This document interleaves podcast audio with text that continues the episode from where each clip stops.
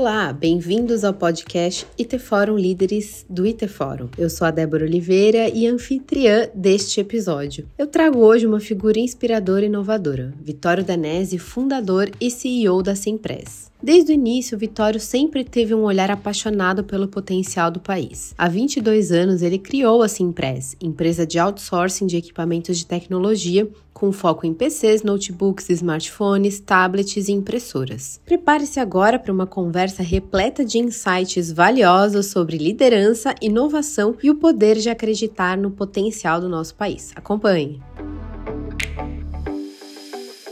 Vitório, muito obrigada pela sua participação aqui no IT Fórum Líderes da IT Mídia, que vai ser publicada aí no IT Fórum, nas nossas plataformas de streaming. Vamos começar a falar da criação dessa empresa? Então, você fundou a empresa aí há 21 anos e hoje você é um gigante, você, os seus funcionários, um gigante aí de aluguel de equipamentos de tecnologia, tem aí um escopo de PCs, notebooks, smartphones, tablets e impressoras também, né? E a gente sabe que a empresa foi uma das pioneiras nesse mercado e continua inovando vocês sempre aí fazendo coisas novas, né? É, inclusive, vocês registraram aí no último ano faturamento de mais de um bilhão. Então, é uma marca incrível, né? Como surgiu a ideia de fundar essa empresa e como que você evoluiu aí o negócio nesses, nessas últimas décadas?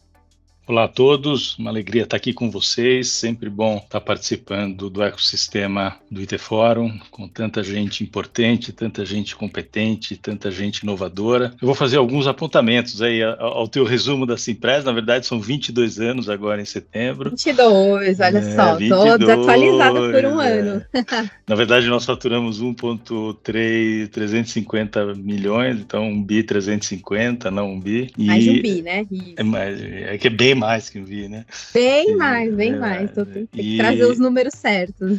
E a gente está no negócio não de aluguel, mas sim de outsourcing de equipamentos de TI. Eu vou explicar depois, talvez ao longo do podcast, a diferença entre uma coisa e outra, né? Mas eu acho que a nossa, a nossa jornada não, não é diferente da jornada de qualquer empreendedor. O empreendedor ele tem que gerar uma oportunidade, ele tem que enxergar algo que está acontecendo e que pode se transformar um negócio, ele tem que enxergar como fazer diferente algo que de repente já existe existe no mercado, sempre buscando achar aquelas brechas de mercado, de produto, de negócio, de serviço, de oferta, que podem gerar um diferencial competitivo que garanta uma ascensão da organização. E assim foi na virada do milênio. Nós vivíamos naquela época uma efervescência, uma série, como sempre na área de tecnologia, de mudanças importantes. Tinha acabado de passar o bug do milênio, é, efervescência toda da mudança grande no mercado com o boom da internet e é, especificamente o segmento que a gente iniciou a atividade, que foi o segmento de impressão, ele também estava inserido nesse contexto, muita mudança tecnológica. Na, na, década de 90 você tinha dois mercados muito bem definidos, que era o mercado das copiadoras analógicas que atuavam na área de reprodução de documentos e o mercado das impressoras, das pequenas impressoras, principalmente é, inkjet alguma coisa de laser, que as empresas usavam. Essas duas tecnologias elas foram fundidas na virada do milênio, quando surgiram os primeiros multifuncionais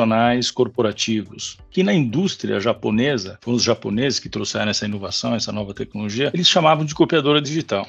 E no nosso entendimento, quando a gente viu essa oportunidade, a gente entendeu que se fosse chamar de copiadora digital, os executivos de TI iam jogar esses fornecedores para facilities ou para área administrativa, porque entendiam que copiadora não era com eles. Quando na verdade eram hardwares extremamente poderosos que traziam uma série de inovações importantes no processo de impressão, de digitalização, de gerenciamento de documentos, que poderiam sim ser inseridos no contexto da TI e resolver um problema seríssimo que a TI tinha naquele momento momento, que era servir com maior qualidade os seus clientes internos com soluções de impressão que tivessem uma performance melhor. Esse foi uma, um, um primeiro grande momento que nós percebemos eh, na virada do milênio, e o segundo foi que os executivos de TI eles também estavam passando por um grande processo de transformação. Enquanto que nas décadas de 70, 80, 90, o executivo de TI claramente tinha um papel dentro da organização de administrar os recursos de tecnologia da empresa, estava muito pouco inserido no negócio, a partir de meados da década de 90, cada vez mais se intensificando na virada do milênio, tinha o movimento do executivo de TI se alinhar ao negócio, do executivo de TI estar muito mais perto de onde ele poderia gerar valor para o negócio do que ficar preocupado na administração dos recursos de hardware e software eh, da empresa. Então surgiu o conceito, por que não terceirizar? Né? Então a gente uniu essas duas oportunidades no negócio, surge o nome Simpress um pouco daí, então a gente trocou o nome de copiadora digital para sistemas de impressão, então a gente fundiu sistemas de impressão, surge Simpress e surge com uma proposta de valor de eh, dizer para o executivo de TI, olha, você sabe quanto você imprime? Não, não sei. Você sabe quanto você gasta com impressão? Não, também não sei. Então eu vou resolver esse problema para você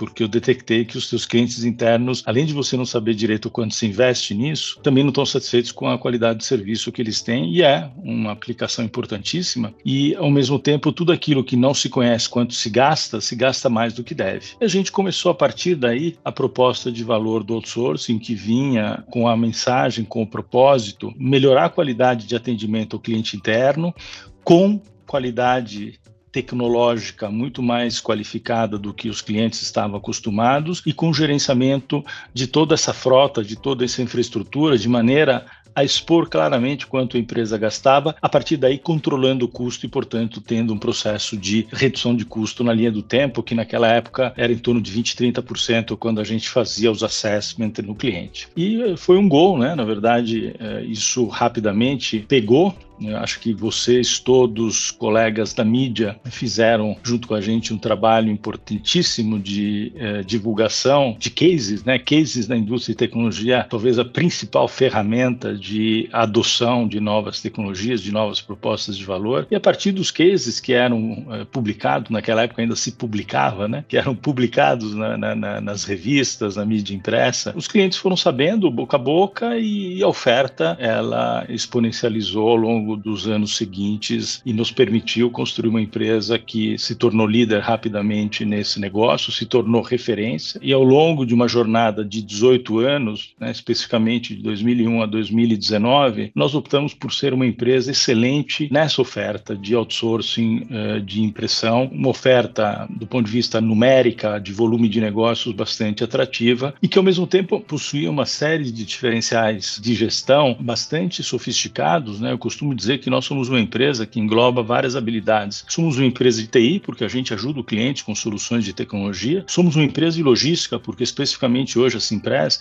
ela faz mais de 4 mil entregas porta a porta, todo dia, mais de 80 mil entregas por mês, entre peças, suprimentos e equipamentos. Somos uma empresa de mão de obra distribuída, porque a gente tem mais de 1.500 funcionários espalhados por todo o Brasil trabalhando na casa do cliente. E somos uma empresa eh, também financeira, porque a gente, quando faz um contrato de 48, 60 meses, imobiliza capital na largada para montar a infraestrutura do cliente, você tem que saber muito bem controlar o teu custo financeiro ao longo da jornada dos 48, 60 meses para você poder ter o retorno sobre o investimento da infraestrutura que você montou no cliente. Então essas habilidades elas foram muito bem trabalhadas e desenvolvidas ao longo dos últimos anos, dos primeiros 19, 18 anos da companhia. Depois eu conto um pouco da história transformacional que a gente fez a partir de 19, mas prefiro deixar as perguntas para você porque senão eu engato e não paro, né? assim que é bom, né? Quando a gente conversa bastante assim. Mas você fez uma observação ali no começo da questão de aluguel, né? E, e ao longo da sua resposta agora, você já mencionou bastante da proposta de valor do outsourcing e, e aí a diferença do aluguel e do outsourcing, né? Por você estar tá muito mais próximo, tendo um papel muito mais consultivo ali com o cliente, né? Você quer detalhar um pouco mais essa diferença conceitual de aluguel e, e outsourcing? É, na verdade, o, o, aluguel não gera valor nenhum para o cliente, né? O aluguel é apenas é, um formato aquisitivo de um bem, né? Você pode fazer esse formato aquisitivo até através de disponibilizar capital para fazer uma compra à vista, você pode fazer um financiamento através de lease, ou você pode fazer uma contratação de aluguel com um fornecedor, né? O aluguel, de forma geral, ele não traz junto com ele uma proposta de valor diferenciada de uma série de rubricas de serviço que estão incluídas no contrato e que são de fato o que resolvem a vida do cliente, né? Porque quando o cliente terceiriza a infraestrutura de uma determinada vertical, pode ser vertical de impressão, vertical de PCs e notebooks ou dispositivos móveis ou de automação, que são as quatro verticais de negócio que a gente tem hoje, ele está buscando não somente a infraestrutura de equipamentos, mas ele está buscando todo o processo de gestão e monitoramento dessa infraestrutura, ele está buscando software de gerenciamento do processo de bilhetagem e de faturamento dessa infraestrutura, ele está buscando o processo de break and fix, né, que seria o processo de assistência técnica que garanta o melhor uptime possível dessa infraestrutura, ele está buscando suporte para garantir que os seus usuários e clientes internos tem o melhor uso possível da infraestrutura, ele está buscando o processo de logística reversa, quando tem tanto logística de envio como logística reversa, né? sempre pensando no mercado corporativo, empresas que possuem centenas de devices espalhados pelo país, processo logístico extremamente complexo para cuidar de tudo isso, ele está buscando o processo de descarte ecologicamente adequado dos ativos que se tornam obsoletos e são substituídos. Então, estou dando aqui uma série de exemplos, e eu tenho aí uma lista infinita de serviços serviços que a gente trabalha nos contratos, obviamente de acordo com o desejo do cliente e a característica do projeto. Então, o outsourcing ele tem essa característica. A gente resolve um problema, a gente identifica uma dor no cliente e estrutura uma proposta de valor de acordo com aquela característica, porque as propostas de valor elas mudam de segmento para segmento. A área da saúde precisa de uma proposta de valor diferente do varejo, da indústria ou eventualmente do setor de educação. Então, você precisa ter um entendimento muito profundo do segmento de atuação atuação de cada cliente para poder realmente tocar naquilo que faz a diferença e que ajuda a vida da área de infraestrutura de TI com o processo de terceirização.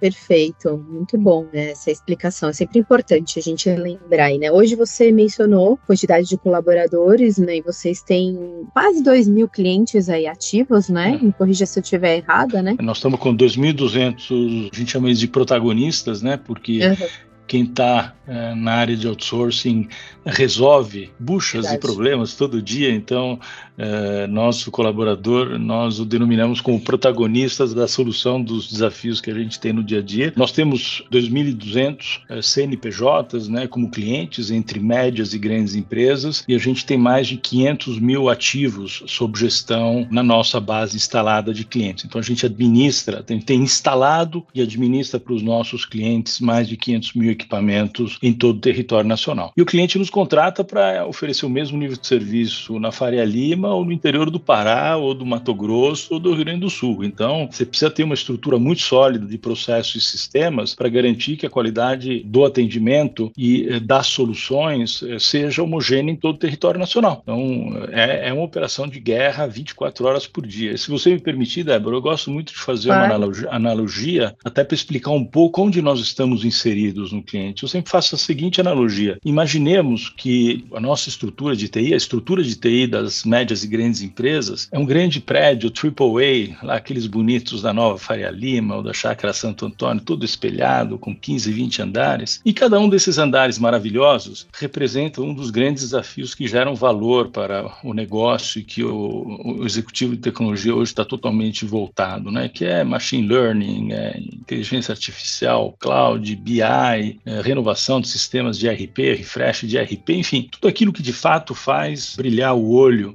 do CEO para que é, a organização tenha uma performance melhor e um diferencial competitivo mais evidente no dia a dia do seu negócio. Mas esse prédio AAA maravilhoso que a gente vê na Faria Lima, ele não existiria se ele não tivesse fundações muito sólidas. Né? E o fornecedor como a Simpress, que nós nos denominamos como uma empresa especializada em terceirizar toda a estrutura de equipamentos de TI do cliente. Então nós estamos lá embaixo no primeiro subsolo. E se esse primeiro subsolo não está sólido, não está forte, não está com uma entrega diferenciada, aquele prédio maravilhoso ele não fica de pé. Né?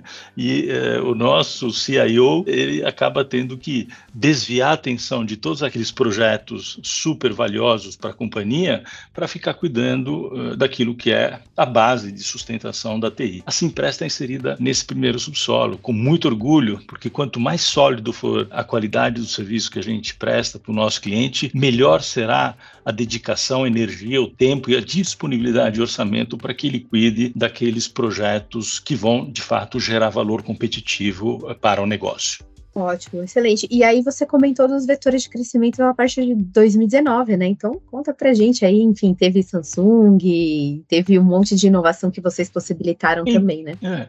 Como estava contando antes, é, para poder fazer acontecer a operação de outsourcing de impressão, tinha todas aquelas habilidades, né, que eu comentei, gestão financeira, de logística, de TI, de mão de obra, etc. E a gente montou ao longo dos primeiros 18 anos da empresa sistemas e processos muito sólidos para fazer essa entrega. Então, em 19 2019, quando a gente sentiu de maneira mais intensa que o ataque da transformação digital ao volume de impressão estava se tornando bastante acentuado, e isso seria uma ameaça para o contínuo crescimento dessa empresa ao longo dos anos seguintes, a gente decidiu ampliar nossa oferta e o nosso portfólio, usando toda a experiência acumulada ao longo dos primeiros 18 anos de vida para expandir a nossa oferta e a nossa proposta de valor para mais três verticais. E aí surge eh, a vertical de outsourcing de PCs e notebooks, surge a vertical de outsourcing de dispositivos móveis, que engloba tablets e celulares, e a vertical, que a gente chama de automação, que engloba impressoras térmicas e coletores de dados. E com isso, a gente multiplicou de maneira exponencial o mercado endereçável que nós tínhamos. Né? Então, em 2019, antes da gente começar a colher resultado dessa transformação, porque a gente lançou essas ofertas em Q4, né, no,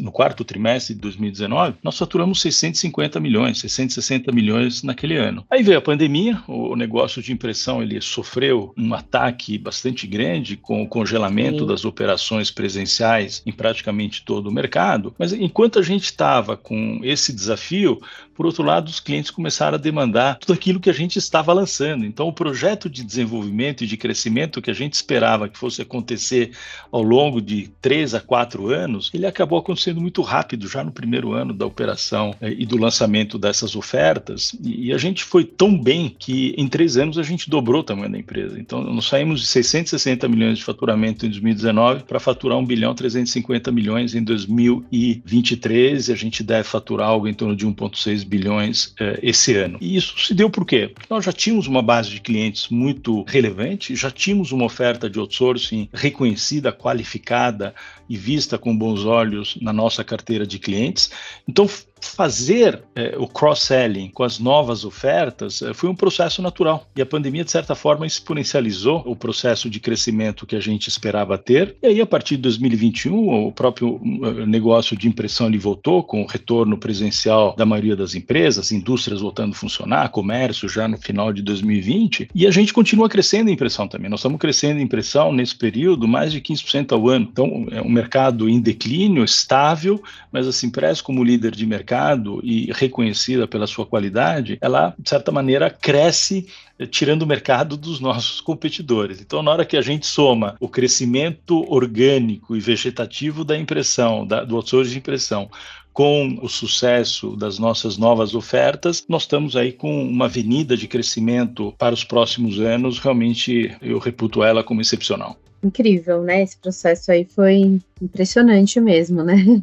Aumentar assim de forma brutal, né, os negócios. Agora, me fala um pouco desses 22 anos, qual foi o seu maior desafio aí como líder? Porque você já passou por momentos bons, momentos ruins do mercado, teve aí pandemia, sem falar de outros momentos econômicos aí também, enfim, o que, que você considera que foi o seu maior desafio como líder? O principal desafio que a gente pode ver numa economia como a brasileira, que é feita de altos e baixos, né, não é uma economia estável que dá tranquilidade de você planejar, eu não digo nem a longo prazo, porque hoje no mundo da tecnologia a longo prazo não faz muito sentido, mas pelo menos ter uma segurança e planejamento de curto, curto, médio prazo, que a gente vive os sobressaltos contínuos, né? Você falou as N crises, aí foi a pandemia, aí a crise da Dilma de 15 e 16, e tivemos N outros momentos difíceis entre 2001 e 2015, quando quando teve aí a, o cenário de queda abrupta do PIB, né, dois anos seguidos de 3,5. Então, eu, eu aprendi ao longo dos anos que a gente não deve ser contaminado por fatores externos. Né? Então, deixa a economia para lá, o Brasil tem um privilégio, nós não somos, sem demérito nenhum, por favor, nós não somos um Uruguai, um Chile, uma, um Equador, que são países pequenos, né? países de poucos milhões de habitantes, com uma economia muito é, concentrada e pequena. Nós somos um país de 200, agora 203, né? a gente falava em 212, 215, né? descobrimos que somos 200 milhões. Somos um país de 200 milhões de habitantes, com uma economia pujante, diversificada e descentralizada, né? Eu sou de uma geração, já venho de várias décadas de trabalho, e quando comecei a trabalhar lá longe, nos anos 70, 80, final dos anos 70, começo dos anos 80, você tinha uma economia muito concentrada em São Paulo e Rio. Hoje você tem uma economia descentralizada, com centro-oeste muito sólido, com sul muito sólido, com sudeste, com Minas Gerais bastante sólido, com centro-oeste que cresceu de forma muito relevante nos últimos 20 anos, mesmo o nordeste, em alguns setores específicos, um, com crescimento bastante importante, o que nos dá uma amplitude de mercado bastante relevante. Então, se está ruim em determinado setor ou em alguns setores da economia, vai ter outros que vão puxar. A gente viu no começo desse ano, quando se falou do PIB, né, quando se, se saiu o PIB do, do Q1 de 2023, todo mundo esperava um PIB péssimo e o PIB foi razoável. Quem puxou o PIB foi a agropecuária, né, o setor agrícola. Então, sempre tem um setor que puxa. Então, é fundamental que o, o empreendedor, aquele que lidera, não só o empreendedor, o CEO da empresa, não se deixe contaminar pela retórica externa, pela retórica política, e ele tenha, junto com o seu time,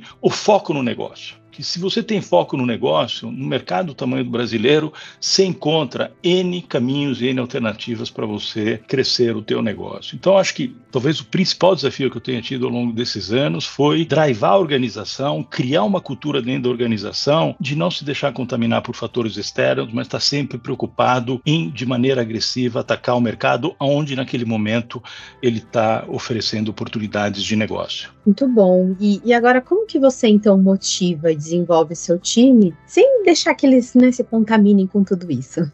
Olha, nós temos nessa empresa uma cultura muito grande é, já muito enraizada na empresa. Somos uma empresa ágil, flexível, que respira o cliente 24 horas por dia, 7 dias por semana, 30 dias por mês. E eu procuro incentivar o grupo inteiro e engajar o grupo inteiro da liderança e da área operacional, dos colaboradores operacionais da empresa, em ter paixão pelo negócio. É fundamental você ter paixão pelo negócio. Quem vai trabalhar apenas porque precisa sobreviver, precisa do salário no final do mês para poder pagar suas contas, é terrível, né? Quem passa pela vida com esse tipo de eh, postura eh, realmente não vive uma vida boa e não deixa nenhum legado ao longo da vida.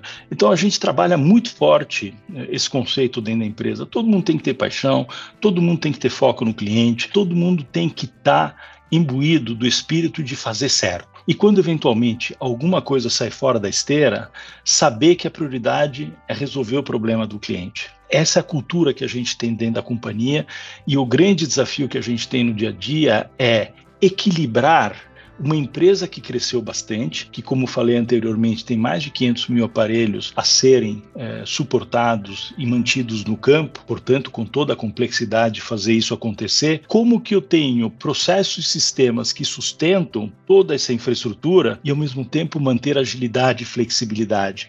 Então, é um equilíbrio, é um ajuste fino de todos os parafusos dessa engrenagem que a gente procura permanentemente estar tá treinando, letrando e gerando esse conhecimento, essa cultura para quem está na empresa há bastante tempo junto com a gente. Obviamente já existe isso dentro do seu dia a dia, mas a gente com todo esse crescimento bastante acelerado que a gente teve, tem gente entrando na empresa todo dia e a gente quer que todo mundo respire e viva esse conceito de uma maneira muito clara. Legal. Eu tô vendo aí no, no, seu fundo de tela, né, esse logo de vocês sobre diversidade e inclusão, e a gente sabe que esse tema é muito relevante hoje, e ao mesmo tempo ele tem que ter uma liderança muito forte respaldando todo esse tema. Como que vocês estão trabalhando esse tema da diversidade, igualdade, inclusão, e, e como vocês estão equilibrando aí a busca por resultado financeiro, ao mesmo tempo com a responsabilidade ambiental, que eu sei que vocês têm, e social? Primeiro, é, a alta administração tem que ter um patrocínio, primeiro um engajamento, segundo um patrocínio indiscutível ao tema. Não adianta você ter a retórica, eu tenho isso, eu tenho aquilo, eu faço isso, eu faço aquilo, da boca para fora. A alta administração tem que patrocinar proativamente realmente a construção de uma cultura em que a diversidade, a inclusão, o respeito estejam presentes no funcionamento da companhia. E é isso que a gente tem feito, nós temos feito de maneira é, bastante natural esse processo. Ele também pertence ao nosso framework cultural de maneira muito clara muitos anos, e eu acho que está indo muito bem. Depois eu volto um pouco a esse tema. No GPTW, nós somos uma empresa certificada GPTW, e um dos quesitos avaliativos do GPTW é, é a nota que os funcionários dão ao, quesito inclusão, diversidade e respeito. Há anos a gente recebe 97 a 98 pontos de 100. Isso mostra que as ações que a gente tem feito elas são uh, realmente ações que têm gerado resultado. Nós temos squads montadas, são squads que tratam do tema, squads que são permanentemente renovadas, em que as pessoas se inscrevem para poder contribuir, e a gente tem dentro da squad processos, pessoas bastante diversas, porque a gente quer ouvir todo mundo. Então, não adianta, por exemplo, no squad de negritude ter só pessoas negras, tem que ter todo mundo para que todo mundo possa contribuir.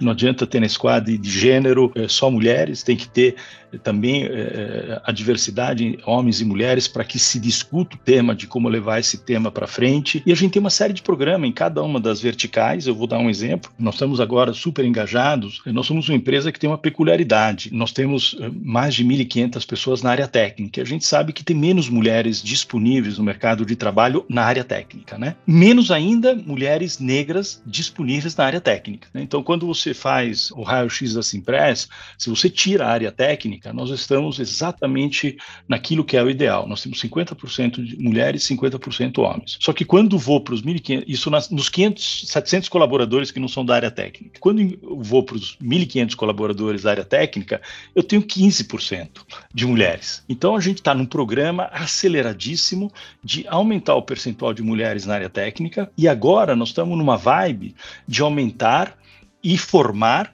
e desenvolver e projetar mulheres negras na área técnica para cargos de liderança. Então, esse é um foco importante que a gente está dando agora. A gente já tem várias é, colegas negras em cargos de liderança na companhia, mas não na área técnica. Então, agora a gente está impulsionando essas jovens para que elas queiram estar em funções de liderança num curto espaço de tempo. Então, esse é um exemplo quando a gente está falando do tema de gênero, ao mesmo tempo de equidade racial.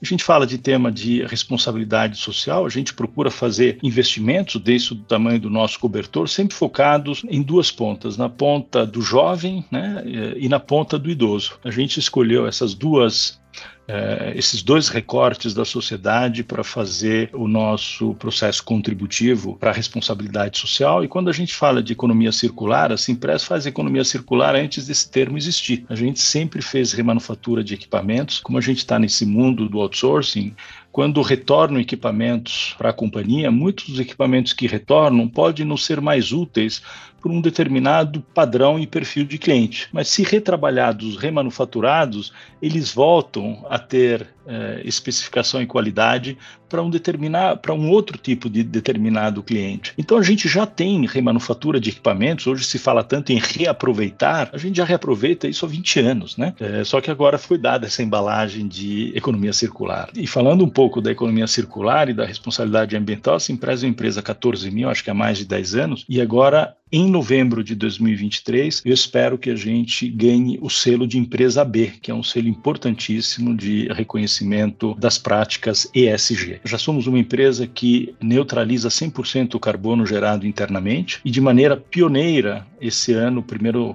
no começo desse ano, no primeiro trimestre, lançamos um programa de neutralização de carbono de todos os equipamentos que a gente tem eh, nos nossos contratos de outsourcing. Então essas são algumas das iniciativas e da vibe que a gente tem da, da companhia. E sendo bastante claro, patrocínio da alta administração. Sem o patrocínio da alta administração, não vai.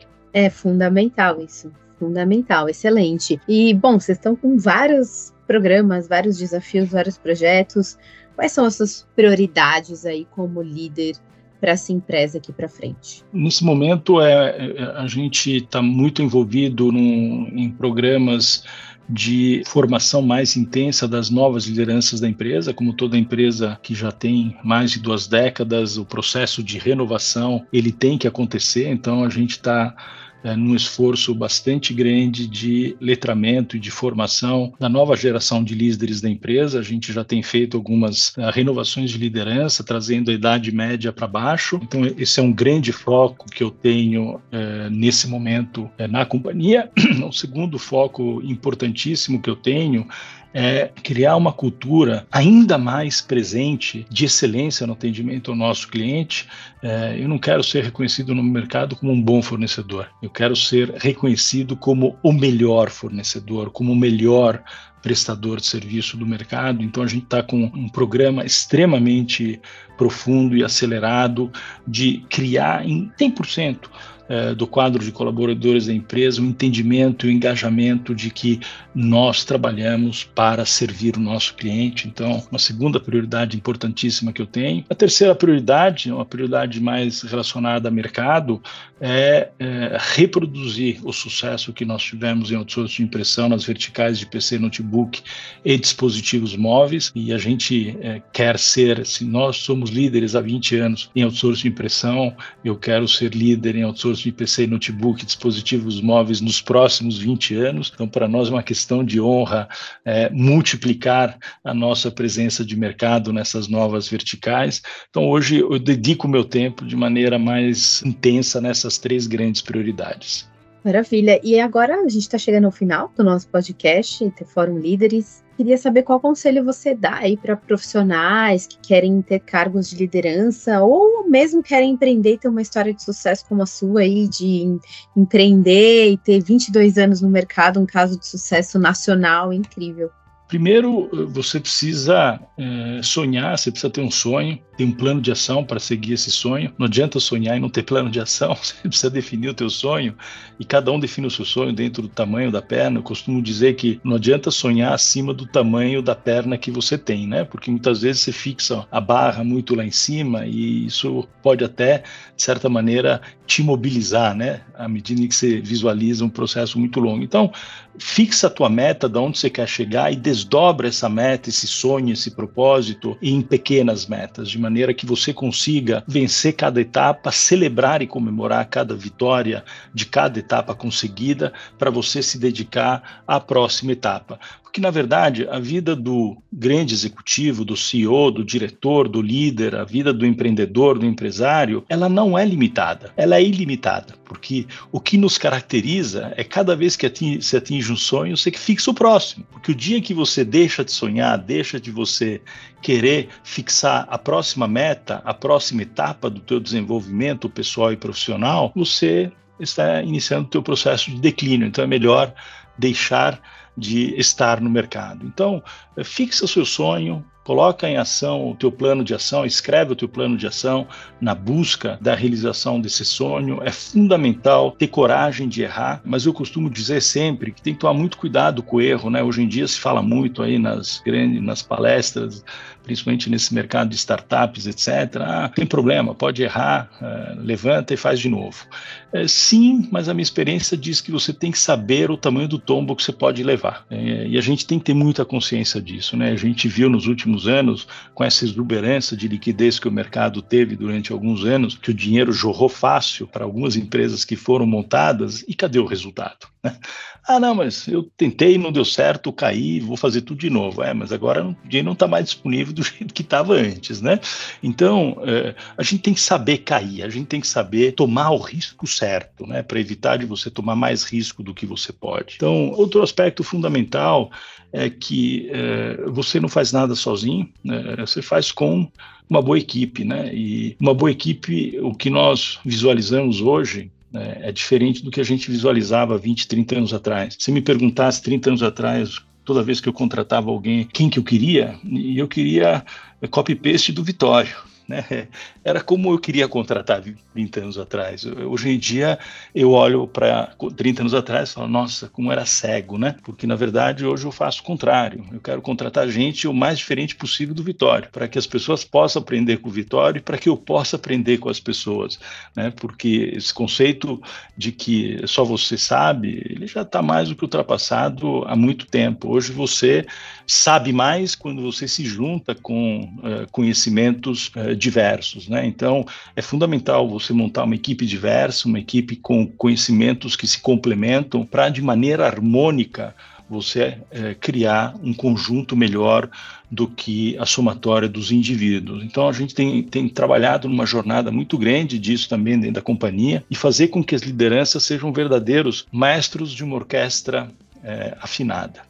Perfeito, Vitório. E o, e o, assim, vou fazer uma de Mário Sérgio Cortella aqui, né? Enfim, o seu nome vem do latim Victor, que é vitorioso, né? Então, Vitório, sucesso aí, tá com você desde o seu nascimento, no seu nome aí, considerando, né? Tem uma origem italiana e você também tem raízes italianas e tal, né? Vai ser um sucesso aí também essas próximas décadas aí para você. Foi um prazer falar contigo, viu? Muito obrigado pelo espaço, um forte abraço a todo mundo. Obrigada e até a próxima aqui no podcast IT Fórum Líderes. Você ouviu a conversa com Vitório Danese, CEO e fundador da Simpress.